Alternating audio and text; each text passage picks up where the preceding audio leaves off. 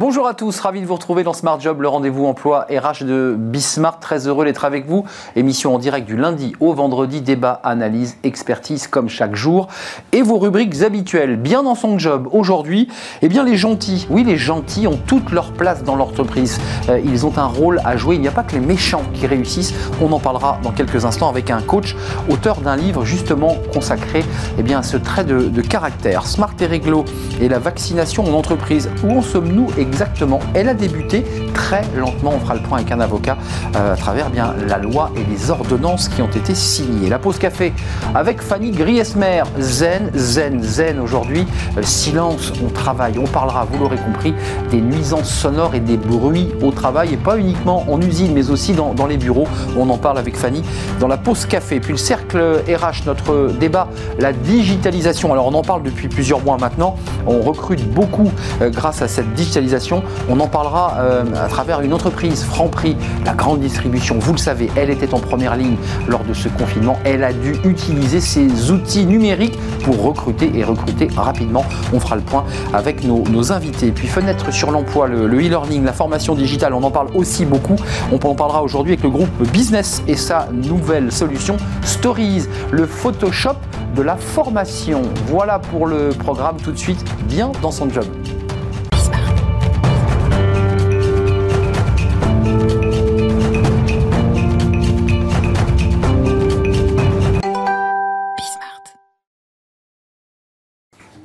Bien dans son job, euh, on parle aujourd'hui, vous l'aurez compris, des, gentils, euh, ceux qui sont gentils, tout simplement, et ils méritent de réussir. On en parle avec euh, un coach, Jérôme O'Haraud. Bonjour Jérôme.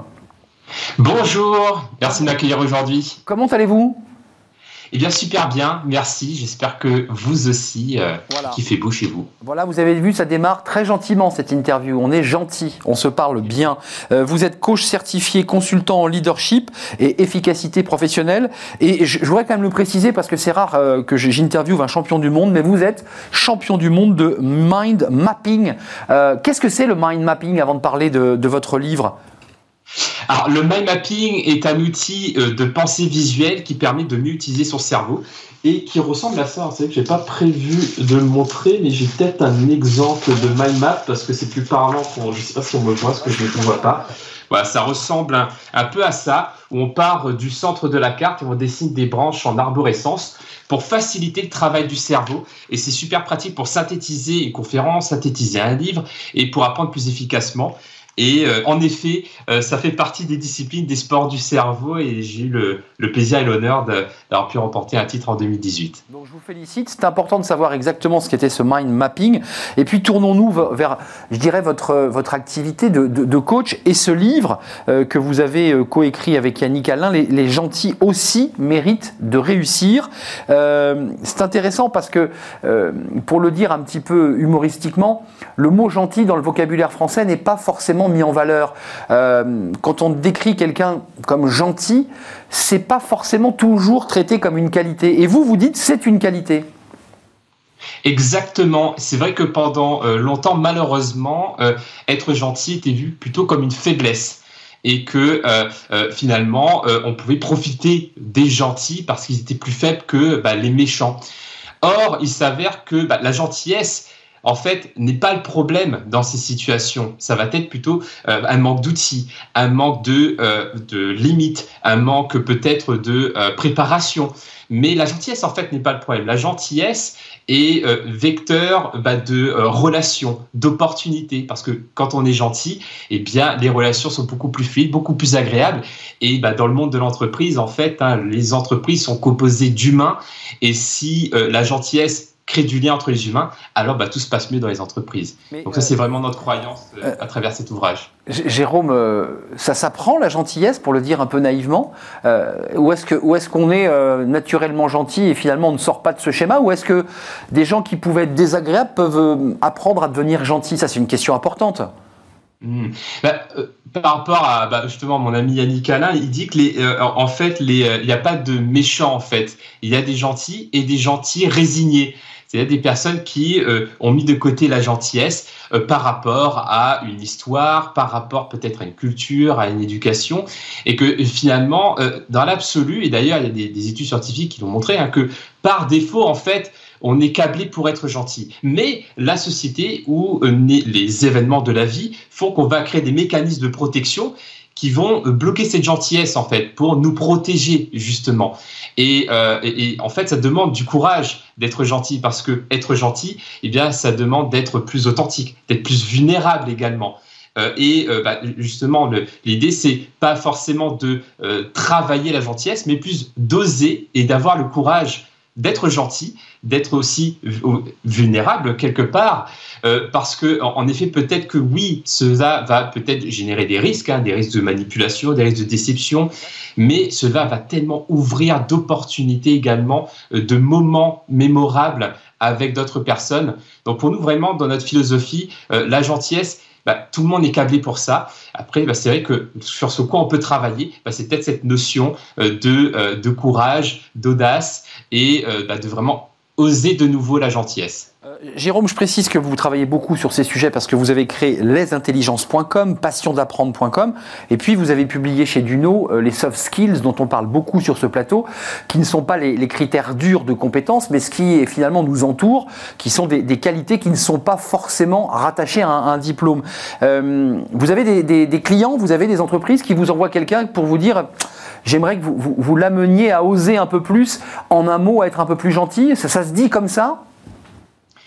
Euh, alors pas comme ça, parce que c'est vrai que euh, on va dire qu'on est un peu précurseur sur ce discours-là, on va dire, même si euh, ça commence vraiment à prendre de l'ampleur, mais on, va plus travailler sur justement l'outillage en fait. C'est-à-dire que bah, il y a des personnes qui, sont gentilles, mais qui vont peut-être se sentir un peu démunies face à des comportements peut-être plus dominants, des comportements peut-être plus, parfois même toxiques en fait. Et là en fait, le problème n'est pas la gentillesse, ça va bah, de savoir peut-être, bah, justement, vous parliez de soft skills, bah, d'utiliser des soft skills qui vont nous aider dans ces situations, comme l'assertivité, comme la communication, comme la prise de décision, c'est-à-dire savoir dire non parfois euh, quand on ne peut pas, euh, si quelqu'un nous demande de l'aide, pour pouvoir se dire oui à soi. Donc en fait, dans ces cas-là, oui, ce serait de s'outiller et de développer les soft skills qui nous aident à assumer cette gentillesse tout en se préservant soi. Jérôme, euh, avant de nous, quitter, il y a ceux qui sont dans l'entreprise et qui euh, vont oser être gentils, qui vont essayer de briser finalement cette espèce d'armure, ce, voilà, cette carapace. Puis il y a ceux qui vont en recrutement. Euh, ça, j'imagine aussi que c'est un sujet de réflexion que vous, vous menez, puisque vous ouvrez une réflexion sur cette gentillesse. C'est pas toujours facile. Parfois, le recruteur attend aussi comme ça du mordant, une forme d'un petit peu d'agressivité positive. c'est un peu contradictoire avec l'idée de dire à un recruteur, vous savez, je suis quelqu'un de gentil, on peut pas le dire comme ça aujourd'hui. Bah, c'est une bonne question. Moi, je pense que la gentillesse n'empêche pas le dynamisme. La gentillesse n'empêche pas la persévérance. La gentillesse n'empêche pas euh, une certaine combativité. Par exemple, bah, je, euh, j'ose de plus en plus la gentillesse et ça ne m'empêche pas également bah, d'avoir des titres et de faire de la compétition. Et euh, donc, moi, je dirais, c'est peut-être de, retourner la question, en fait. De dire que oui, je suis gentil parce que cela me permet de développer des compétences de leadership, d'aider euh, les autres personnes autour de moi à grandir, à prendre leur place, et que bah, c'est vecteur quelque part euh, d'efficacité professionnelle collective. Et ça ne m'empêche pas aussi de faire preuve d'assertivité, d'avoir des objectifs, d'avoir euh, une notion de performance et d'excellence. Et euh, je pense que si on arrive à retourner ça comme ça, ça se passe très bien. C'est assez passionnant ce challenge parce que finalement c'est un, espace un peu nouveau que vous ouvrez à travers cette réflexion. Je précise, je ne l'ai pas dit au début de l'entretien, mais je suis intimement convaincu que ça a du sens dans votre démarche professionnelle. Vous êtes aussi euh, un champion, en tout cas quelqu'un qui pratiquait depuis longtemps les arts martiaux. Est-ce qu'il y a comme ça un rapport un petit peu comme dans les arts martiaux On respecte son adversaire, on a une forme de respect et de gentillesse et en même temps on combat. Est-ce que ça joue un rôle dans votre réflexion? Ah, tout à fait. Bah, merci pour cette question. Parce que c'est les arts martiaux, c'est une, vraie passion. Et en fait, quand on pratique les arts martiaux, contrairement aux sports de combat, où en fait les sports de combat, on est là pour gagner au détriment de l'autre.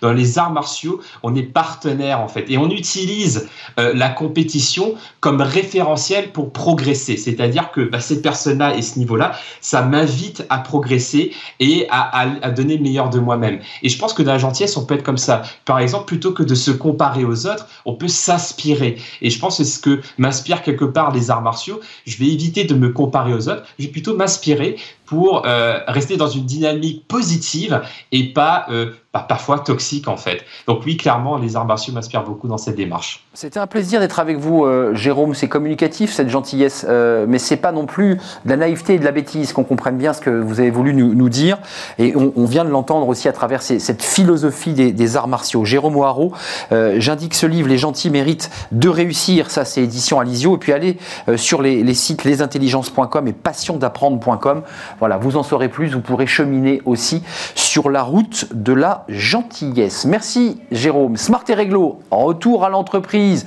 retour au Covid. On parle de la vaccination en entreprise.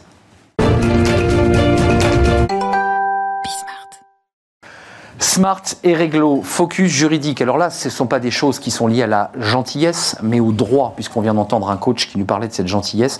Guillaume de Saint-Cernin, merci d'être avec nous. C'est un plaisir de vous, voir, de vous revoir.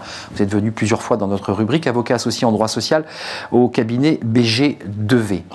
Bonjour. On a beaucoup parlé de cette vaccination dès le début, d'ailleurs, avant même qu'elle ait été mise en place. On a organisé des débats dans, dans Smart Job elle est mise en place. Euh, donnez-nous un petit peu les cadres. Euh, on avait une avocate qui nous parlait des ordonnances. Ça mm. démarre par une ordonnance de décembre.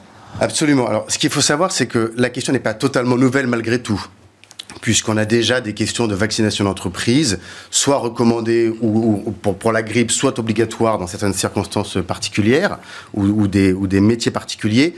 Mais là, on parle vraiment de la vaccination contre la Covid-19 euh, et donc qui a, qui, tout commence par l'ordonnance du 2 décembre 2020.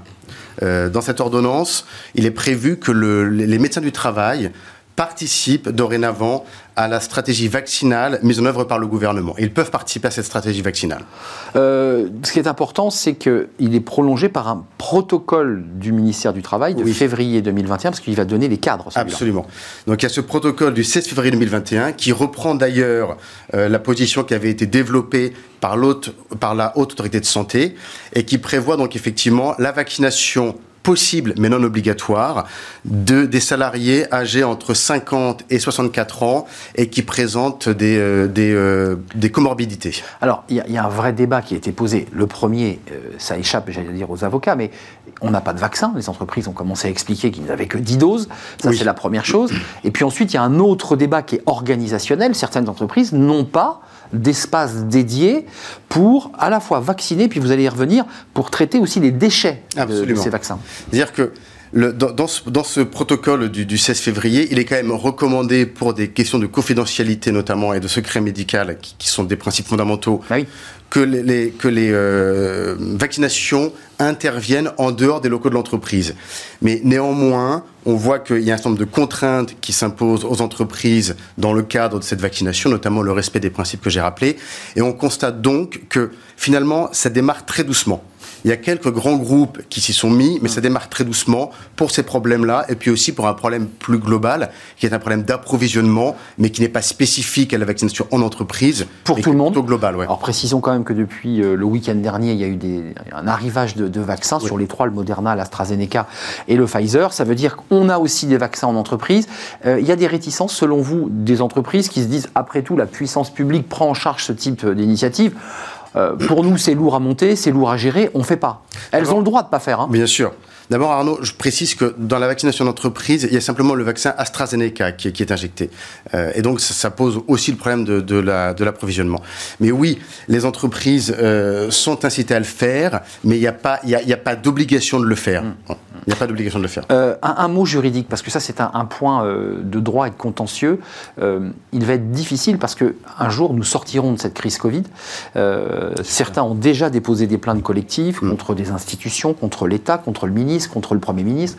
Euh, il est difficile de savoir si c'est mon entreprise qui m'a contaminé. J'ai eu le Covid, j'attaque mon entreprise parce que... Mais juridiquement, c'est indéfendable. C'est très compliqué et c'est probablement l'une des lacunes de ce, ah protocole qui ne prévoit pas quelles sont les conséquences pour l'employeur. On sait que c'est intéressant de, noter qu'aujourd'hui, il, y a un rapport de l'Institut Pasteur qui a été rendu qui dit qu'un cas sur deux de la contamination euh, à la Covid euh, se révèle en entreprise. Donc il y a un cas sur deux des contaminés qui sont contaminés en entreprise. Donc ça pose la question de quelles sont les conséquences d'une contamination d'entreprise Et on met ça en perspective avec la vaccination. Est-ce que l'employeur a intérêt à, faire vacciner ses salariés dans le cadre de l'obligation de sécurité de résultats qui s'impose à lui, mais on met ça en parallèle des conséquences. Si jamais un salarié qui se fait vacciner développe une complication, est-ce qu'il peut faire reconnaître un accident du travail au titre de cette vaccination? On a des exemples de jurisprudence antérieure pour d'autres vaccinations plutôt obligatoires, celles-ci, euh, qui ont entraîné des complications et pour lesquelles hmm. les juges ont reconnu la nature d'accident du travail. Donc là, il y a un vrai enjeu, euh, les conséquences pour l'employeur en cas d'accident. Oui, il y a, il y a, en fait, il y a deux sujets. Il y a le salarié qui se retournerait euh, contre l'employeur et réclamerait un accident du travail. Et puis il y a aussi l'employeur qui, qui, qui, se protège parce qu'il y a aussi la volonté de ne pas un jour être accusé de ne pas avoir mis Exactement. en place les mesures nécessaires pour la santé du salarié. C'est très complexe. Hein ah, on est vraiment pris entre ces deux, euh, entre ces deux notions de tout mettre en œuvre pour garantir la santé et la sécurité des salariés et quelles sont les conséquences des, actions que je peux mettre en œuvre? Euh, Précisons quand même, on le redit, c'est des 50-64 ans atteints de comorbidité. Euh, la prochaine étape, les avocats surveillent de près cette question. À quel moment les, salariés, tous les salariés, auront le droit au vaccin? Dans l'entreprise Bien sûr. Alors on n'en parle pas de ça. Hein. non, on n'en parle pas pour l'instant, parce que, mais c'est d'ailleurs ce que dit le, le protocole euh, sanitaire du 16 février 2021. Pardon tout ça va évoluer. Ça va évoluer en même temps que la stratégie vaccinale du gouvernement va évoluer. Hum, c'est en même temps qu'on atteindra d'autres tranches d'âge. Exactement. Euh, jusqu'à aller aux jeunes, parce qu'il y a un vrai débat sur les jeunes. Euh, ceux qui sont en alternance, il y en a 500 000 consignés. Euh, il va falloir un jour ou l'autre les vacciner. J'ai le sentiment que ça va encore prendre un petit peu de temps. Tout oui. Ça. Euh, voilà, ça c'est les grands groupes. Les PME aujourd'hui ne se sentent pas concernés. En tout cas, elles, elles, le font pas parce que c'est quand même c'est quand même une contrainte organisationnelle vraiment importante et donc oui, c'est plutôt les grands groupes qui s'y mettent. Tiens, d'ailleurs, avant de nous, quitter, c'est une question de droit aussi, c'est intéressant. Je suis persuadé que c'est un, débat de contentieux. Un salarié ne veut pas revenir. Il est en télétravail, il ne veut pas revenir parce que l'employeur ne fournit pas, notamment des possibilités de vaccination. Il a le droit ou il n'a pas le droit? Alors non, il n'a pas le droit parce que la, la vaccination n'est pas obligatoire. Donc il doit revenir au il travail. Doit revenir au travail. Alors après, pour l'instant, Arnaud, on est toujours dans la recommandation du télétravail. Rester en télétravail. Voilà, exactement. Ouais, c'est ça. Donc en fait, on est quand même dans un droit très mouvant. Oui. Et assez, assez flou pour vous, avocat. C'est ce qu'on vit depuis 12 euh, mois. C'est ça. Donc c'est, on, va empiler de la jurisprudence. Oui. C'est ça. Et des textes de nature diverse. Euh, sans compter les, ordonnances qui transforment les règles de droit traditionnelles. Vous avez donc du travail. Guillaume de Saint-Cernin, merci, avocat spécialisé en droit social. Merci, d'être venu nous rendre visite. Vous revenez quand vous le souhaitez, peut-être bah, tous les mois pour voir où on, en est, peut-être de ce vaccin en, entreprise. Euh, merci. Tout de suite, c'est la pause café. Ça concerne les avocats, j'en suis sûr, ça concerne les journalistes, ça concerne tous ceux qui travaillent dans le tertiaire, pas uniquement dans des usines bruyantes. Le bruit au travail, c'est épuisant. Les salariés réclament eh bien, un peu plus de zen Parfois, certains mettent des casques. On en parle tout de suite. C'est la pause café et c'est avec Fanny Griesmer.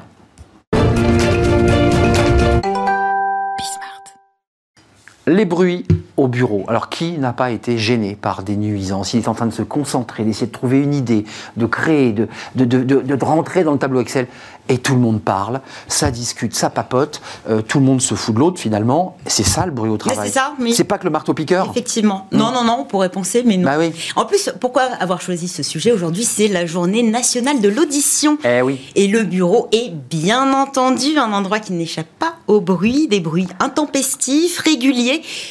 qui s'accumulent et créent un brouhaha ambiant qui peut être parfois pénible. D'après une étude de l'IFOP menée en 2019, 6 salariés sur 10 déclare être gêné par le bruit au travail. Alors d'où viennent ces bruits? Parce que moi j'évoquais quand même ces espèces de, de, bruits de fond. C'est parce qu'on a fait, on a fait tomber les cloisons. Oui, alors c'est vrai que ah ces désagréments auditifs étaient plutôt associés à certains secteurs bien particuliers, l'industrie, la mécanique, euh, le BTP. Ah Et c'est vrai que le décloisonnement des bureaux, comme vous le dites, et plus généralement l'avènement de l'open space, euh, bah, les ont généralisés au secteur tertiaire. Dans l'open space, les sources de bruit sont nombreuses, variées, et les occasions d'en faire ne manquent pas non plus. Pensons à la photocopieuse, par exemple, hein, ou cette euh, imprimante qui est installée à seulement quelques mètres de vous quand ce n'est pas la machine à café. Et aussi les sonneries, les les notifications sur le téléphone qui font vibrer, hurler les téléphones posés sur les bureaux. On a aussi les réunions improvisées, hein, parfois animées. Et puis, euh, c'est ce collègue qui dévore un paquet de chips tous les midis, hein, un peu trop bruyamment. Mm, mm. Celui qui vapote celui qui se mouche, celui qui tousse, celui qui téléphone, celui qui discute avec un autre collègue. La vapote vous gêne, enfin vous gênerait vous Ça fait du bruit, oui. Ça fait du bruit la vapote. C'est le petit. C'est l'aspiration. Non, c'est l'aspiration. L'aspiration. Eh oui. Ouais, c'est une Plus information. Euh, le petit nuage de fumée et l'odeur euh, hmm. euh, caramel, chocolat, on ne sait pas trop. D'accord, c'est une information importante. Bon, bref, dans l'open space, c'est bien connu, l'enfer, c'est les autres, mais c'est aussi le bruit qu'ils font. Euh, le télétravail, parce que là, là, là, pour le coup, on peut pas, euh, mais on peut être gêné par les travaux, on peut être gêné par le voisin du dessous, du dessus. C'est un peu pareil finalement. Bien sûr, on aurait pu penser que le télétravail c'était une bouffée d'oxygène, une oasis de calme, hein, loin des transports, des collègues. Bah, pas toujours. Hein. Une enquête de l'IFOP pour l'association Journée nationale de l'audition, publiée mardi, a dévoilé que plus d'un tiers des télétravailleurs quotidiens ont déjà ressenti des troubles auditifs suite à l'usage d'un casque ou d'écouteurs pas forcément toujours de très bonne qualité. C'est soit euh, le, presque le triple de la moyenne nationale. Alors c'est vrai que évidemment les conditions de travail diffèrent énormément selon chacun. Certains ont des sessions de travail au calme, bien tranquillement chez eux, euh, dans un bureau parfois, hein, sans bruit, loin du tumulte de l'open space. Bah, quand d'autres euh, portent le casque en quasi permanence sur les oreilles, enchaînent des réunions sur Zoom. On parlait de la Zoom fatigue, il y a aussi cette, mm. cette fatigue auditive associée à cette visuels, euh, qui sont dans leur salon avec leur compagnon qui est au téléphone, voir des enfants en bas âge, la perceuse du voisin, effectivement, finalement, le combo bah, fatigue non seulement les oreilles, mais également le cerveau. Euh, le, le, bruit, ça nuit quand même, il faut le dire, à la qualité du travail. Qualité du travail et santé. C'est vrai qu'on pense déjà à la santé. Des bruits bah, plutôt classique euh, quand on n'est pas forcément à côté d'une euh, d'une perceuse euh, ou voilà qu'on travaille dans le BTP. Mais c'est vrai que lorsqu'ils s'accumulent, durent trop longtemps et son quotidien deviennent difficilement supportables pour certains salariés. Le bruit est partout et même dans le casque hein, que l'on porte sur les oreilles pour bah, s'isoler. s'isoler du bah bruit et finalement cacher euh, du bruit par un autre bruit. Alors effectivement, euh, dans un environnement bruyant, c'est pas toujours évident de se concentrer. Hein. Euh, plusieurs études hein, révèlent par ailleurs que les bruits de bureau sont perçus comme des interruptions dès lors qu'on est dans un environnement familier. Que si on travaille dans un café, quand ils sont ouverts bien sûr, bah, finalement on accepte beaucoup mieux le bruit et on peut travailler beaucoup mmh. plus efficacement. on parlait de la santé, effectivement, ça a un impact euh, très néfaste sur notre sommeil, notre rythme cardiaque, notre humeur, notre irritabilité, et puis la compréhension aussi dans nos échanges avec les autres. Résultat, les entreprises en font les frais également. Selon une étude du Conseil national du bruit, publiée en 2016, 6 millions de Français perdraient plus de 30 minutes de travail par jour. C'est énorme à cause des nuisances sonores. Un manque à gagner également euh, pour les entreprises, estimées à 18 milliards d'euros. Elles ont donc tout intérêt, vous l'aurez bien compris, à se saisir de cette question euh, euh, qui, relève bien sûr de la qualité de vie au travail. Hmm. Le Code du travail impose à l'employeur des obligations en termes de bruit au travail. Il doit notamment évaluer les risques que les salariés encourent, mesurer les niveaux de bruit, mettre en œuvre des actions de prévention adaptées. Alors en télétravail, bon, c'est vrai que votre employeur a les mêmes obligations si vous êtes en télétravail que si vous étiez en présentiel. Après, on imagine difficilement votre employeur venir mesurer les niveaux de bruit chez vous. Ceci dit, il reste euh, l'équipement et la prévention. Des solutions toujours si trop de bruit pour euh, travailler. On met quoi les boules caisses les On commence par le boule caisse Le classique euh, les, boules anti-bruit qui mm. réduisent quand même considérablement le, niveau. Euh, je crois qu'on perd. Enfin, on, ah gagne. On gagne, 30 décibels, ce qui est quand même plutôt pas mal. C'est vrai qu'on peut fermer les yeux, mais pas les oreilles. Hein, donc les boules, c'est plutôt quand même. on les met dans les oreilles, les boules. Hein. Effectivement, vous avez les casques anti-bruit également. évitez ça, vraiment, je, tiens à le dire. Les casques et les écouteurs avec de la musique. Mm. parce que l'écoute intensive et prolongée de musique peut à terme endommager votre audition. L'OMS euh, alerte d'ailleurs à ce sujet dans son dernier rapport. Euh, les problèmes euh, d'audition ont explosé ces dernières années, dû notamment au volume poussé à l'extrême dans, dans les casques. C'est un vieux sujet. Plus 73% de problèmes d'audition sur, en 30 ans. C'est énorme. Hmm. Bah, depuis l'avènement des Walkman. En hein. Et, vous avez C'est l'avènement des Walkman. Et en plus, d'ici à 2050, une personne sur quatre devrait avoir des problèmes d'audition. On abordera aussi, pour finir, le dernier point, le retour au travail. Il aura bien lieu un jour. Un jour. Hein, on l'espère. Là, il appartient à chacun de faire de preuve d'un peu de civilité, de discrétion également. Une discrétion pour étouffer les bruits, pour étouffer un peu aussi les, fameux bruits de couloir. Les scrunch, crunch. C'est ça. Et, le bruit de la vapote dont on a bien compris que Fanny Griesmer n'aimait pas. Euh, se rapprocher tout en gardant. Baisser le baisser l'intensité de votre vapote euh, au risque d'énerver votre collègue Fanny Griesmer. Et, Fanny Griesmer si vous la croisez. Merci Fanny. Le, bruit c'est un vrai sujet parce qu'évidemment c'est invisible. Euh, on, voilà, on ne le sent pas, on ne le tient pas, mais il a vraiment une incidence terrible. faites gaffe à vos oreilles aussi. Je parle aux, jeunes qui mettent leur casque et leur musique toute la journée. Les adolescents, les jeunes adultes en, en première. Merci Fanny. On se retrouve demain. Avec plaisir. Pour une nouvelle pause café. Nous, on fait une petite pause et on va s'intéresser à la digitalisation. Euh, alors vous allez me dire, c'est un sujet classique en matière de recrutement, sauf que on va s'y intéresser à l'aune d'une entreprise que vous connaissez bien, qui est Franprix, euh, la grande distribution, qui sont ces petites supérettes de, de, quartier de, de, petite taille, et ils ont été en première ligne. Ils ont dû utiliser les outils de digitalisation et eh bien, pour recruter rapidement. On fait le point avec nos invités et avec un représentant de Franprix. C'est dans quelques instants.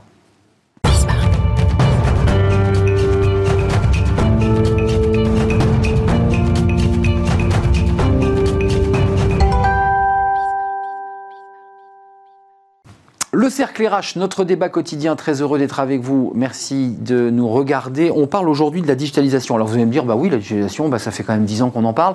Oui, oui, sauf qu'on va en parler là, évidemment, à l'aune de ce qui s'est passé il y a presque un an maintenant, le 16 mars dernier, euh, dans des secteurs d'activité, notamment la grande distribution, qui se sont retrouvés en première ligne et qui ont dû évidemment accélérer. Ils avaient déjà digitalisé, ils recrutaient euh, évidemment grâce à Internet, mais il a fallu accélérer euh, le, le, rythme et on va en parler avec l'un de ses représentants, Jonathan euh, Golfard. Merci d'être avec nous. Euh, vous êtes directeur du recrutement et de la formation, c'est important de le préciser, euh, chez Franprix. Franprix, c'est le groupe Casino. c'est combien de collaborateurs au total, Franprix? Parce que ce sont les petites surfaces qui sont dans les villes. Tout à fait, c'est 3250 collaborateurs sous enseigne. Sous enseigne. Tout à fait. Il y a de la franchise aussi, peut-être Il y a de la franchise, tout à fait. Il y a de la franchise. Précisons, et on, va rentrer dans le vif du sujet, une fois que je vous aurai présenté Mathieu Penet, mais vous vous êtes retrouvé, vous, en première ligne, avec 2500 salariés qui vous ont dit moi j'adore ma boîte, mais il faut que je garde mes enfants. Euh, et ça, c'est un, un, sujet qui vous est arrivé rapidement sur la tête. C'était le 16 mars dernier, peut-être même le, 14. Mathieu Penet, merci d'être avec nous. Euh, vous êtes souvent venu sur notre plateau, fondateur de, de Yago. Euh, Yago, en un mot, c'est, on en avait beaucoup parlé, c'est le onboarding, et puis c'est le fait que vous preniez ben, tous ces CV, c'est l'expérience du candidat, candidat qui souvent ben, n'a pas de retour, personne ne le rappelle, il se sent un petit peu orphelin, il avait très envie, mais il n'a pas de réponse. Et vous, vous retravaillez évidemment euh, toutes ces candidatures et puis vous les faites revivre, vous les remettez dans le circuit. Exactement. C'est ça, j'ai bien résumé? Répondons à tous les candidats correctement et de manière personnalisée sur des très gros enjeux de, volume. Hein. Parfois, les entreprises reçoivent 50 000 candidatures en une année. Donc c'est quand même beaucoup en termes de flux et c'est difficile à gérer pour les recruteurs. Donc on greffe Yago derrière le processus pour répondre correctement aux candidats et après les fidéliser et les remettre en début de process quand il y a des nouvelles offres d'emploi qui correspondent à leur. Dans la même structure pour laquelle ils avaient candidaté, ou parfois même euh, vous pouvez euh, reventiler. Alors, ça, c'est plus sensible. C'est plus sensible, notamment pour des questions RGPD. C'est ce que j'allais vous dire. On va y revenir parce que vous êtes évidemment ausculté par la CNIL qui vous dit attention, données personnelles. D'abord, un petit retour quand même, Jonathan Goldfarb, sans, sans faire de l'histoire, mais c'est de l'histoire très récente. Euh, on est presque à fêter nos un an avec la bougie. Hein, Rappelez-vous, c'était il y a un an. On fermait tout, on tirait le rideau. Sauf que votre entreprise, Franprix, n'a pas tiré le rideau. Elle s'est retrouvée en première ligne. comment un directeur du recrutement qui perd 2500 personnes à peu près en 10 jours, parce que ça se passe par SMS, par mail, on vous dit bilan, il y a 2500 personnes, comment on fait à ce moment-là pour pourvoir les postes, pour, pour, voilà, pour mettre du charbon dans la machine? Alors d'abord, en premier lieu, on panique un peu parce que quand même ça, met un peu la pression. Mm. Euh, alors c'est vrai qu'effectivement, euh, on, a eu un, absentéisme lié à, la garde d'enfants qui était important. Euh, c'est important de préciser qu'on n'a pas eu un absentéisme fort dû au Covid, on avait très peu et du coup parce qu'on avait respecté tous les gestes barrières, il n'y avait aucun problème par rapport à ça. L'engagement était bon, il hein, faut le préciser. Ouais, tout à fait. L'engagement, tous les collaborateurs souhaitaient vraiment venir travailler. Après, il y a le problème de la garde d'enfants. Et effectivement, on s'est retrouvé à devoir recruter un 2500 personnes, donc en équivalent ETP, ça veut dire 35 heures des, 35 heures par semaine. Ce qui est, plus en, nominal. Là, c'est 2500 postes en. C'est-à-dire, ah en fait, c'était 2500 personnes qui représentaient un certain nombre de TP. de TP. Grosso modo. Comment on fait? On ouvre l'ordinateur Ouais, alors déjà, on appelle toute la nuit l'ensemble de nos partenaires. Donc, on a monté un dispositif euh, mené avec à peu près 8, euh, partenaires différents. Il y avait effectivement de la plateforme de mise à disposition de collaborateurs, euh, des anciens CDD qu'on a plus rappelés, nos process de recrutement classiques via nos sites carrière. aussi, également, il faut pas des boîtes d'intérim aussi qui nous ont beaucoup aidé parce qu'il faut de la flexibilité à ce moment-là et que les gens veulent pas forcément de contractualisation. Hmm. également, des partenaires du groupe Casino aussi, ensemble au niveau de la mobilité interne, on a réussi à faire des choses.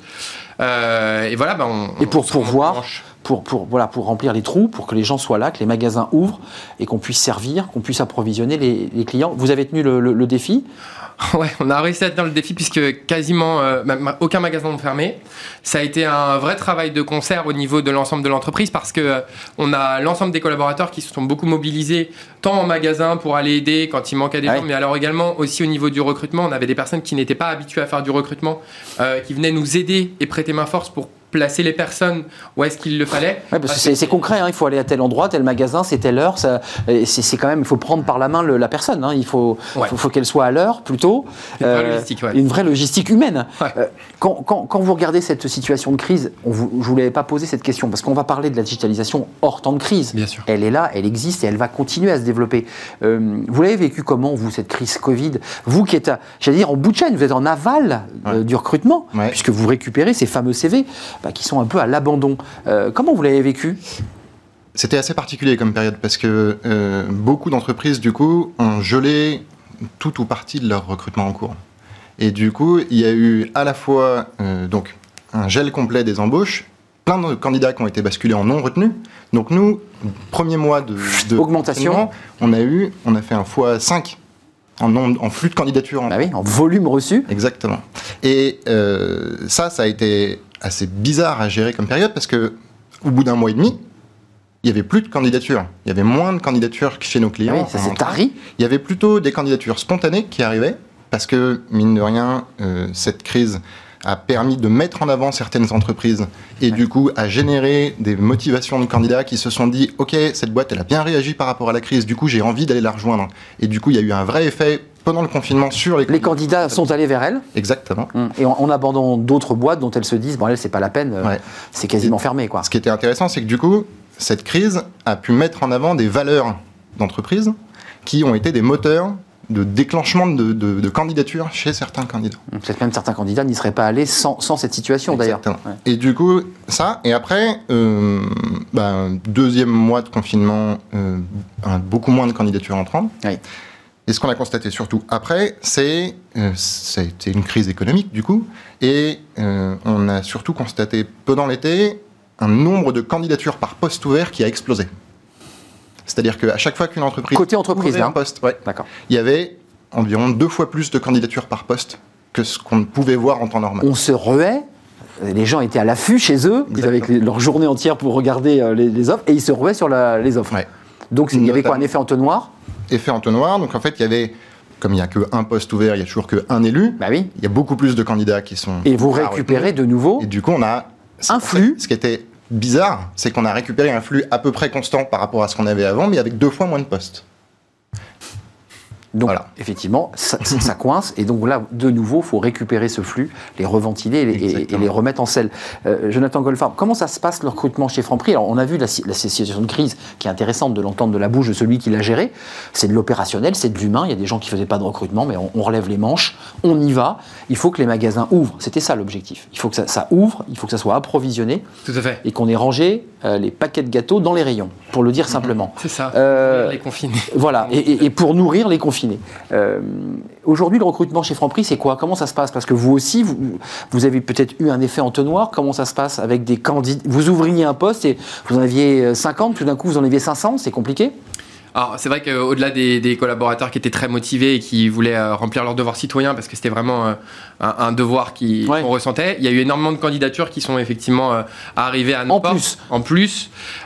effectivement, de manière générale, on a quand même un volume de candidatures assez élevé et il faut savoir effectivement le, traiter. Mm. Et c'est pas tous les jours facile, il faut, faut l'avouer, en tant que recruteur, c'est pas tous les jours facile. Ça, vous le reconnaissez, vous êtes face à une montagne de CV Bien évidemment et vous dites mais comment je vais faire? Bien évidemment, un chargé de recrutement qui doit traiter euh, une montagne de CV, il faut qu'il ait des outils pour l'aider. Et aujourd'hui, c'est ce qu'on a mis en place chez Franprix depuis un certain temps pour arriver et à améliorer l'expérience candidat, mais également l'expérience recruteur avec un ROI, des gains de temps, des gains de KPIs assez, euh, assez importants. Pour, le dire très techniquement, c'est intéressant parce que c'est du retour d'expérience. Vous avez des outils informatiques, digitaux qui quoi? Qui trient, qui classent, qui sélectionnent. Comment ça marche concrètement?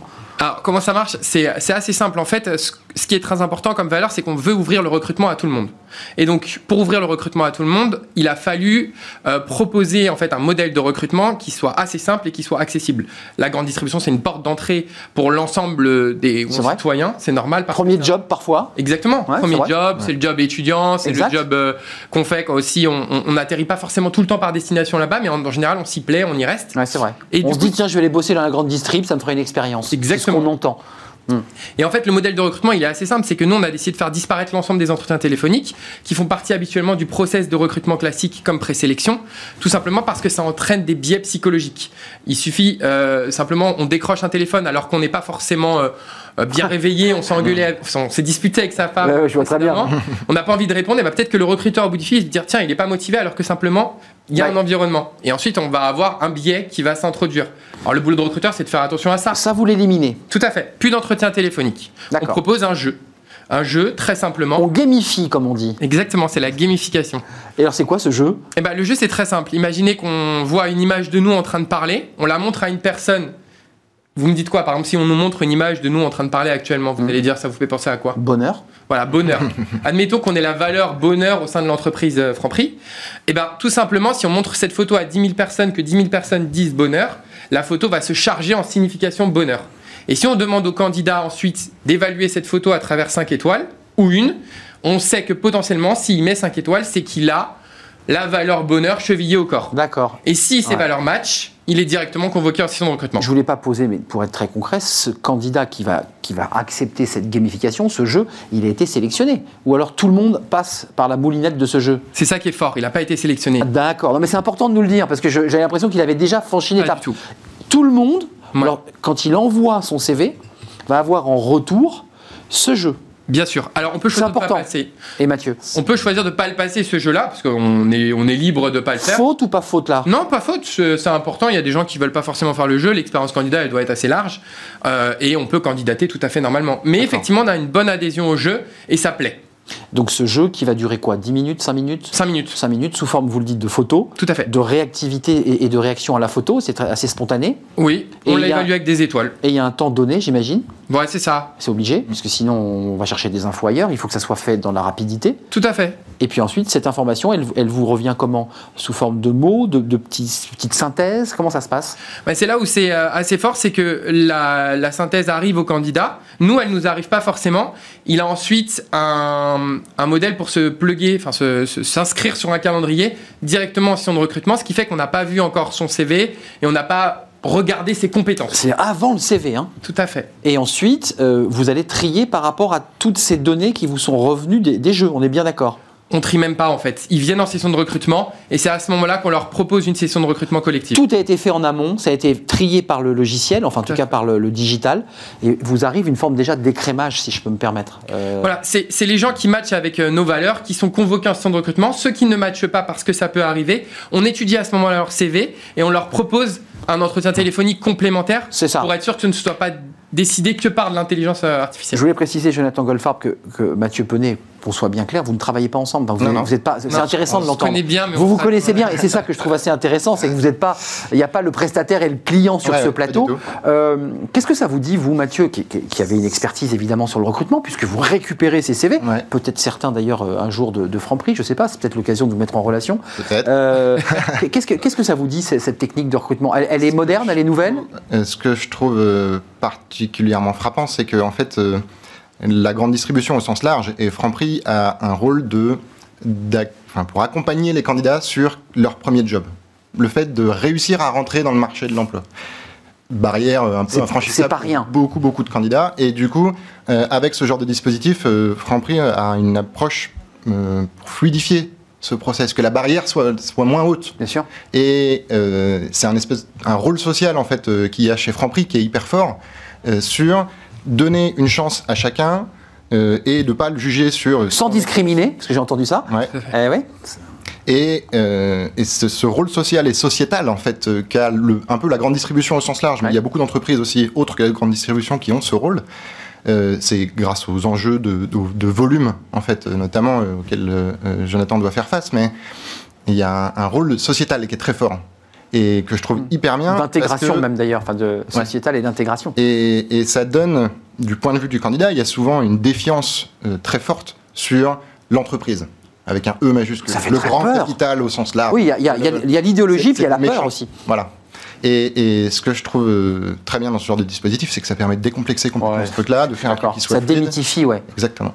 Euh, c'est important, ça, cette idée-là, parce que le rôle social, euh, vous êtes une entreprise de grande distribution, enfin, l'idée, c'est aussi de dégager de la valeur, de la richesse, et c'est bien normal. Mais il y a aussi ce rôle social dans, dans ce message. Vous dites pas de discrimination, ça permet à tout le monde, de gens qui viennent de quartiers parfois un peu défavorisés, qui ont des difficultés, qui n'ont pas mmh. forcément un parcours scolaire euh, nickel, de pouvoir avoir un job. C'est quand même ça l'idée derrière. Oui, il y a vraiment un ancrage social, c'est-à-dire qu'aujourd'hui, euh, quand on ne sait pas se vendre, c'est-à-dire qu'aujourd'hui, pour, avoir, pour décrocher un job, il faut savoir se vendre. Et quand on ne sait pas se vendre, eh ben c'est utile d'avoir des dispositifs comme euh, le nôtre ou d'autres, hein. il n'y a pas que le nôtre qui existe comme ça, qui permet de laisser cette porte ouverte. C'est comme si, en fait, on rentre en boîte de nuit qui sont fermées, il y a toujours un videur devant la porte qui nous empêche de rentrer mmh. parce qu'on n'a pas le... T'as les baskets, tu rentres pas. C'est ça. voilà, là, vous aviez des baskets en plus, vous ne rentriez pas. Mais euh, sur, le fond, euh, il y a cet écrémage par rapport aux valeurs, par rapport à ce test de, gaming. Puis ensuite, il y a quand même ensuite un travail quand même de, B2B que vos équipes mènent. Vous ne menez pas l'ensemble des, entretiens.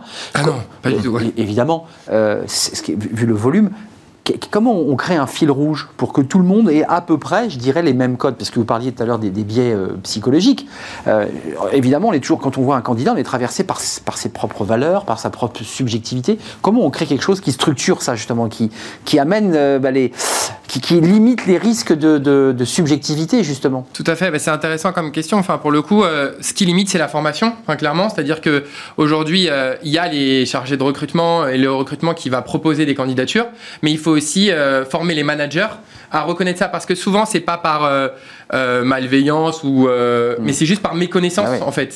C'est une habitude et il faut les former et les aider les accompagner. Et c'est ce qu'on fait aujourd'hui on forme l'ensemble des directeurs de magasins des adjoints enfin tous ceux qui ont une, une vocation à recruter on les forme à à la non-discrimination, à la reconnaissance de biais. Et c'est aussi de se connaître aussi un peu soi-même pour savoir les identifier. Qu'on soit bien clair, les directeurs de magasins, ils ont leur mot à dire dans le processus de recrutement où c'est pris en charge d'une manière très centralisée, très jacobine, puisqu'on parlait de mhm. politique tout à l'heure. Ça part du recrutement et puis bah, le manager, il n'a pas le choix. On lui apporte. Euh, bah, comment ça se passe ça? Non, Parce que c'est hyper important qu'ils soient impliqués dans ce processus. Alors, non seulement ils sont impliqués, mais ils participent. C'est-à-dire que nous, dans les sessions collectives, ils sont présents. Euh, ils recrutent pour leur père ou pour eux-mêmes. Mais en tout cas, nous, on propose, eux, ils disposent. C'est-à-dire vraiment, il y a une, ils sont au cœur du processus et ils valident la shortlist qu'on va leur proposer. C'est très important, ils vont travailler avec eux, c'est leur équipe, donc c'est important qu'ils les sélectionnent. Cinq candidats euh, qu'ils vont pouvoir rencontrer en entretien ouvert, comment ça se passe? Ouais, cinq, alors oui, cinq, ça, dépend, 3, ça dépend, c'est variable sur les postes, mais on, est entre deux et, ouais, deux et trois. Deux et trois, ouais, ça se resserre. Et là, il dit, celui-ci me semble le plus idoine. Ouais, complètement. Et, il arrive, j'imagine, que vous ne soyez pas d'accord entre vous, parce que le recrutement dit non, mais c'est celui-ci, et c'est le manager qui a le dernier mot quand même, c'est lui qui va l'avoir tous les jours euh, en tête à tête. C'est toujours le directeur de magasin qui a le dernier mot chez nous. Euh, c'est important, c'est lui qui travaille, c'est lui qui est au front. Euh, voilà. Je bascule sur Mathieu. Vos, CV, votre reliquat de CV, c'est-à-dire que ceux qui euh, ont déjà été éliminés euh, par le gaming, vous les rappelez. Oui. Ça, c'est important. Donc vous, vous, me dites insidieusement, malgré l'amitié que vous portez à Mathieu, que vous n'avez pas besoin de Yago finalement, parce que vous, vous, le faites vous-même, ce onboarding ou cette récupération du, du CV. Euh, non, franchement, en plus, Mathieu, l'outil est vraiment très bien et on, vraiment, on bosse pas du tout ensemble. On se connaît depuis longtemps, mais l'outil est très bien. Et euh, vous le gérez ça? Oui, alors on le gère, mais on aurait besoin effectivement à un moment d'un outil pour le faire euh, de manière encore plus professionnelle. Euh, mais c'est vrai qu'aujourd'hui, ça n'a pas été la priorisation parce que on, on, se débrouille pour le faire. Mais mm. effectivement. Euh, on va pouvoir... Juste Franprix, on, on évoquait la, la, masse parce que tout le monde connaît cette marque. On voit l'implantation de vos magasins partout en France, dans les grandes villes évidemment. le volume de CV qui arrive, c'est quoi? C'est quoi? On n'arrive pas à situer le flux et, et, la pression qui arrive comme ça au bout de ce tuyau. C'est combien de CV par, par mois? Euh, par mois, euh, je, l'ai plus à l'année en termes de capital. Je suis plus à autour de 130 à 150 000 candidatures. Euh, qui arrivent sur notre site. Après, il y a effectivement tous les magasins qui nous remontent des CV. Donc, au global, on est entre 130 et 150 000 candidatures. Ce qui n'est pas non plus énorme par rapport à d'autres entreprises. Hein, mais, mais voilà, c'est une. c'est quand même très, très intéressant. Oui, 130, 150 000 pour combien de postes euh, qui, combien de postes ouverts Parce que c'est mm. là où ça devient plus intéressant peut-être. Ça se resserre à combien ensuite? On passe à quoi? 5% 10% On est autour de euh, à peu près 2000 recrutements, 2000-2500 euh, recrutements annuels. J'étais très loin, c'est pas 10%, c'est à peine 1%. Oui, c'est vrai, mais c'est un peu le, piège, c'est-à-dire que quand on commence à être attractif, après effectivement... ouais. ouais c'est ce que disait tout à l'heure Mathieu sur le, nombre de, de, flux de candidats, vu qu'on est en même temps, vu que les, les seuls entre guillemets ouvert par rapport euh, à d'autres secteurs, on augmente drastiquement le nombre de, candidats. Vous nous dites sur ce plateau que, les jeunes, parce que vous recrutez beaucoup de jeunes, parfois sans diplôme, il faut le dire, des, jeunes qui ont échoué. Souvent sans diplôme. Souvent sans diplôme. Il, mm. faut, il faut aller jusqu'au bout de, l'histoire, se passent le mot et se disent tu peux aller chez Franprix, t'inquiète pas, t'auras pas un mec au téléphone qui va te hurler dessus, t'auras le jeu. Non, mais ça, ça joue beaucoup. Oui, ça joue beaucoup. Je pense que cet outil permet aussi de cibler un public. Je, je pense. Complé Alors, euh, oui, non, mais ça ne cible pas que les jeunes. C'est-à-dire que vraiment, euh, le fait d'ouvrir à tout, c'est vraiment euh, pour, pour ouvrir aux, collaborateurs qui ne parlent pas forcément français, des choses comme ça aussi, quelque part. Le problème, la barrière de la langue. Aussi. Hmm. Que vous allez accompagner, peut-être, j'imagine on, déploie des formations, effectivement, par la suite. Vous qui, vous occupez aussi des, formations. Mathieu, avant de nous, quitter, au-delà de la blague de vous faire vous rencontrer, parce que vous vous connaissez bien, le Covid, vous l'avez dit, il a, il a à la fois augmenté le flux de, CV euh, bah, qui sont tombés dans la corbeille. Mhm. Euh, on en est où aujourd'hui après un an là? Euh, Votre activité, la façon dont les entreprises relancent ou pas leur recrutement, comment ça se passe? Parce que vous, êtes aussi un, opérateur du. Oui, on est juste derrière ah le recruteur, mais on aussi on se remet devant le recruteur pour l'alimenter ah avec des profils pertinents quand il ouvre. Ça tourne en fait. Exactement. Et en fait, on est repassé sur un cycle à peu près normal en termes de volume de postes. On réouvre des postes? Oui, mais il y a toujours notamment quand on parle des profils jeunes, justement, euh, stage, alternance, euh, il y a toujours un coefficient 2,5 sur le nombre de candidatures reçues par les entreprises. C'était celui que vous aviez avant Covid ou il est plus important? Il est beaucoup plus important là. Il est plus important. Donc ça veut dire qu'il y a une très forte pression aujourd'hui des demandeurs d'emploi, de ceux qui cherchent une alternance, euh, une agitation et une angoisse, pour ne pas le dire. C'est ce qui a fait que, typiquement, IAGO, chez nous, 2019, on a répondu à 480 000 personnes, 480 000 candidatures. Et 2020, malgré le Covid et malgré ce pic que j'ai évoqué tout à l'heure, on est passé à 630 000 personnes auxquelles on a répondu. Donc il y a eu un, écrémage encore plus fort sur les choix de postes. Parce que moins de postes. Moins de postes. Moins de postes. Mais plus de candidatures. Mais plus de candidatures. Donc en fait, c'est ça qui a été. C'est angoissant ce que vous nous dites. C'est-à-dire que là, tout d'un coup, euh, la, guerre, la guerre est encore plus terrible. Ouais. C'est que. Ah oui. Voilà. Et, et ce qui a changé, notamment avec euh, le Covid, c'est euh, les attentes des candidats par rapport aux entreprises. Ouais. C'est là où, euh, sur le, typiquement l'exemple de Franprix est assez fort. les candidats postulent dans les entreprises parce que ils ont mis les valeurs de l'entreprise un peu plus haut dans leur échelle de décision parce qu'ils voulaient aller travailler dans une entreprise qui leur correspondait mieux, qui leur plaisait humainement et qui correspondait vraiment à leurs valeurs. Ça, c'est le cas de Franprix. Je pense qu'ils choisissent aussi parce qu'elle propose quelque chose comme ça. Et bah, justement, le critère de choix premier, c'est est-ce que tu corresponds à mes valeurs, cher candidat hmm.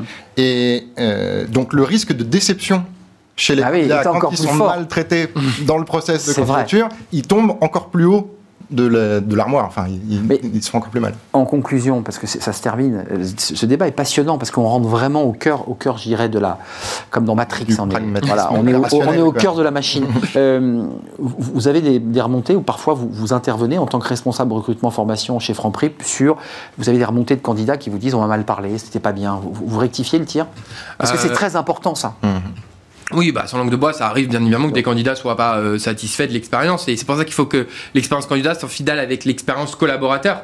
Et c'est pour ça qu'on accompagne l'ensemble des magasins à être formés et que on, c'est un, travail de tous les instants. Mais bien évidemment, il peut y avoir des déçus. Et à ce moment-là, oui, on intervient. On essaye de rectifier le tir, on essaye de poser des questions et dans un souci d'amélioration continue. Hmm. Quand on recrute effectivement euh, autant de personnes, alors ce que je disais tout à l'heure, c'était recrutement pour les, les, magasins intégrés. Bien évidemment, il y a les magasins franchisés aussi qui recrutent dont on s'occupe pas. Donc forcément, il y a un volume qui est beaucoup plus grand. Et il y a un risque, hein, si je peux me permettre, plus important, parce que c'est pas la même gestion managériale, c'est pas la même façon de, de gérer, on le sait. Oui. Euh, et ça, mais la devanture, c'est le même franc prix. Donc c'est ça qu'il faut. J'entends, mais ça veut dire qu'il y, a, euh, y a une association de marques euh, et d'attitude qui est pas forcément la même entre ce que vous avez mis en place dans le groupe intégré et dans les franchises. Voilà, on essaye de diffuser. C'est un vrai sujet, l'attitude, la, la, façon d'être. C'était un vrai plaisir de, de, partager ce moment avec vous, Jonathan Golfarb, directeur de recrutement, formation, Franprix, qui est le groupe Casino, faut-il le, le rappeler Mathieu Penet, fondateur de Yago. Je vais dire presque un habitué de notre émission. Vous revenez quand vous voulez avec des flux de CV qui sont effectivement impressionnants, près de, près de 500 000, parce qu'on n'est pas loin des 500 000. Hein. Bah, 630 000 630 000 plutôt, c'est colossal. Merci d'être venu sur notre plateau. On termine par Fenêtre sur l'emploi. C'est une société, vous allez le voir, qui, bah, qui a inventé le Photoshop de la formation. Là aussi, c'est un, un, concept intéressant. On parle beaucoup de e-learning, de formation à distance. Ça concerne évidemment euh, Jonathan, ça va l'intéresser. Il est avec nous dans une poignée de secondes. Avec le groupe Belvedia, préservons les ressources de demain.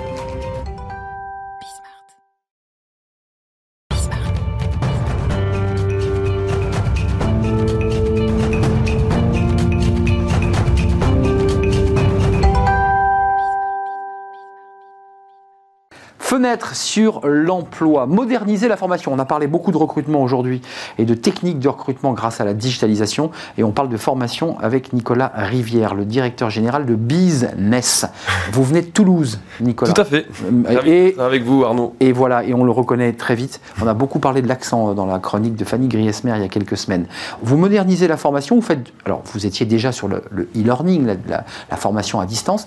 Là, vous, vous franchissez un cap euh, avec euh, une, nouvelle proposition qui s'appelle Stories. Mmh. Euh, alors vous le vendez, alors je ne sais pas si vous allez réussir à, nous convaincre, mais vous dites c'est le Photoshop de la formation. Expliquez-nous c'est quoi? C'est un outil à, à, disposition des entreprises de formation, si j'ai bien compris. Ouais, alors peut-être revenir revenir à la base. Voilà, revenir à la base. quand on a créé Business il y a un petit peu plus de 13 ans, on, l'a fait en fait avec euh, une, ambition qui était de dépoussiérer ce monde de la formation. Voilà, on était convaincus qu'aujourd'hui on peut plus se former comme on se formait auparavant. Et euh, aujourd'hui donc dans nos deux grandes activités qui sont de former et de transformer les entreprises, les individus et les organismes de formation. Euh, les deux, hein, entreprises, mais aussi organismes. Mais aussi organismes de formation, voilà. On, a décidé de créer en fait la formation nouvelle génération. Donc la formation nouvelle génération, c'est quoi? C'est mettre en fait les utilisateurs et les apprenants au cœur euh, vraiment des expériences de formation. Euh, on travaille chez Business vraiment sur la création d'expériences de formation qui soient ludiques, euh, qui soient bien, bien sûr dans lesquelles les apprenants, les utilisateurs vont prendre du plaisir. Mmh. la notion de plaisir elle revient beaucoup dans ce que vous dites. C'est évidemment très important et vous allez voir pourquoi je vous dis ça par rapport à Stories tout à l'heure. mais aussi dans l'innovation, c'est vrai que euh, on ne peut pas imaginer aujourd'hui, en 2021, une formation euh, qui n'aurait pas, euh, qui n'embarquerait pas en tous les cas les sujets d'innovation. Donc c'est vrai qu'on la qualité d'image, l'environnement. Ouais, exactement. C'est vrai qu'il y a déjà 7-8 ans qu'on a pris ce virage-là du digital dans la formation. on est convaincu évidemment qu'aujourd'hui les nouvelles technologies sont des usages qui doivent être très prégnants dans la formation, mais on est aussi convaincu que les nouvelles technologies ne font pas tout. et on dit souvent, on dit souvent chez nous que les nouvelles technologies sont au service de la pédagogie et non pas l'inverse. Parfois c'est un peu gadget et on se dit, bon, c'est un gadget. Alors ouais, alors c'est pas que gadget parce que les nouvelles technologies permettent aussi euh, euh, d'avoir, par exemple, euh, de récupérer de la data, par exemple, sur des parcours de formation qui sont évidemment des éléments très importants, aussi bien pour les entreprises que pour les organismes de formation. Et on va dire que c'est une promesse, en tous les cas, qu'on fait chez nous qui est de travailler sur le meilleur de l'humain et le meilleur du digital. Bon, et quand on a fait ça, donc ça, ça fait 13 ans qu'on fait ça pour nous.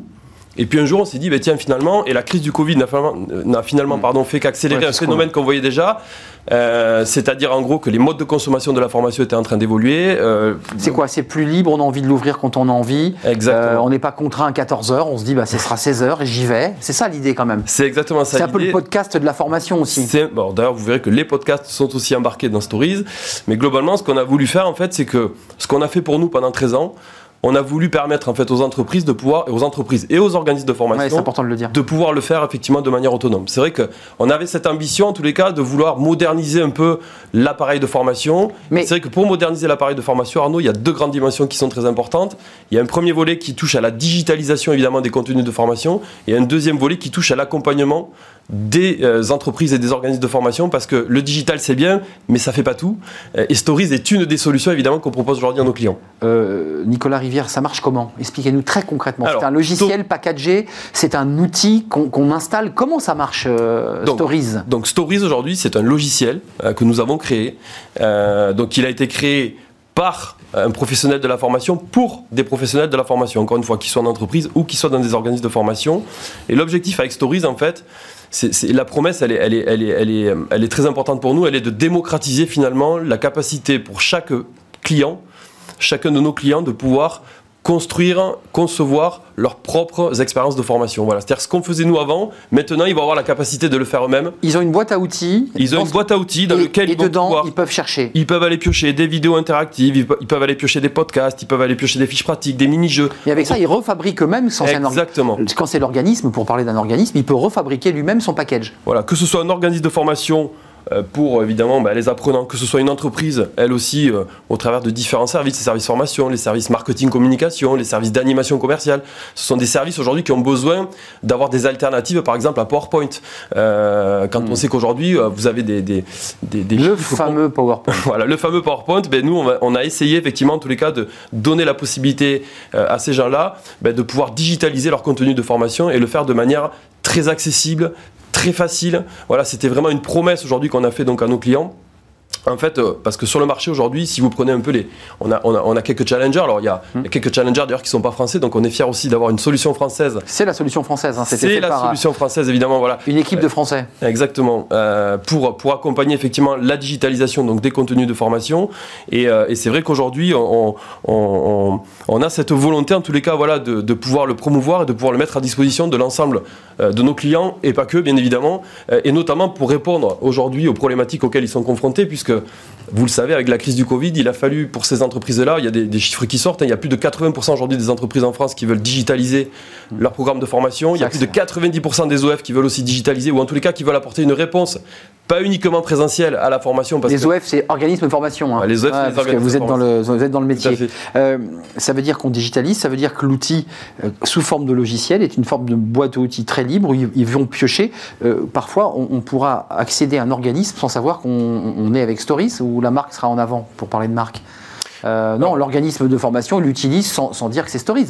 Bah, il refabrique ensuite. L'organisme de formation va pouvoir refabriquer euh, ses propres formations euh, sans avoir évidemment à, utiliser le mot Stories, évidemment, qui est juste la marque de l'outil. En fait, c'est un principe de modèle en SaaS, hein, comme on peut en connaître dans tous les logiciels. Donc le client vient, il paye un abonnement. On a d'ailleurs eu une réflexion aussi très importante par rapport au prix, parce que c'est vrai que voilà, aujourd'hui, on sait que les organismes de formation, pour certains d'entre eux, ont vécu des périodes assez difficiles et on voulait avoir un prix très accessible aussi pour nos, pour nos clients et pour, pour les utilisateurs. C'est quoi? C'est combien pour accéder Pour vous donner un ordre d'idée, c'est une fourchette aujourd'hui qui va entre 5 et 10 000 euros selon les différentes options. c'est vrai qu'avec 5 ou 10 000 euros aujourd'hui, vous pouvez digitaliser euh, autant de contenu de formation que vous souhaitez sur une année euh, mm. et avec évidemment après des engagements qui peuvent se faire dans la durée. Donc c'est très abordable aujourd'hui pour les clients et c'est vrai qu'on vient de lancer juste ça il y a quelques semaines et on voit qu'on a beaucoup d'afflux déjà de demandes parce que ça correspond véritablement à un besoin aujourd'hui des clients. Une demande et un tarif qui permet effectivement de ne pas trop dépenser et de pouvoir refabriquer, de pouvoir avancer sur cette euh, digitalisation. Stories, c'est français, made in France. Euh, made in Toulouse. Made in Toulouse, bah, dites donc, c'est la France, Toulouse. Euh, et, ça a été évidemment développé par bah, les équipes de business et son directeur général, Nicolas Rivière. C'est un plaisir de vous revoir. Vous étiez déjà venu sur notre plateau ou un membre de, vos Mon associé, Votre, exactement, votre associé, je m'en souviens très bien. Merci d'être venu. Merci à vous, Arnaud. Nous parler de, Stories. Et c'est concret, hein, ça existe. Hein. vous pouvez aller sur le site de, business. Voilà, ça, ça ira beaucoup plus vite. Merci à vous. Merci à Fanny Griesmer. Merci évidemment à Jérémy euh, Gentil à la réalisation, Héloïse Merlin pour le son. Merci à Margot, accueil invité. Merci à Pauline Gratel évidemment. Merci à vous qui nous regardez, qui réagissez sur les réseaux sociaux. Merci pour votre fidélité. On sera là demain pour le cercle des experts dans, dans Bismart, dans Smart Job évidemment. Bye bye, à demain.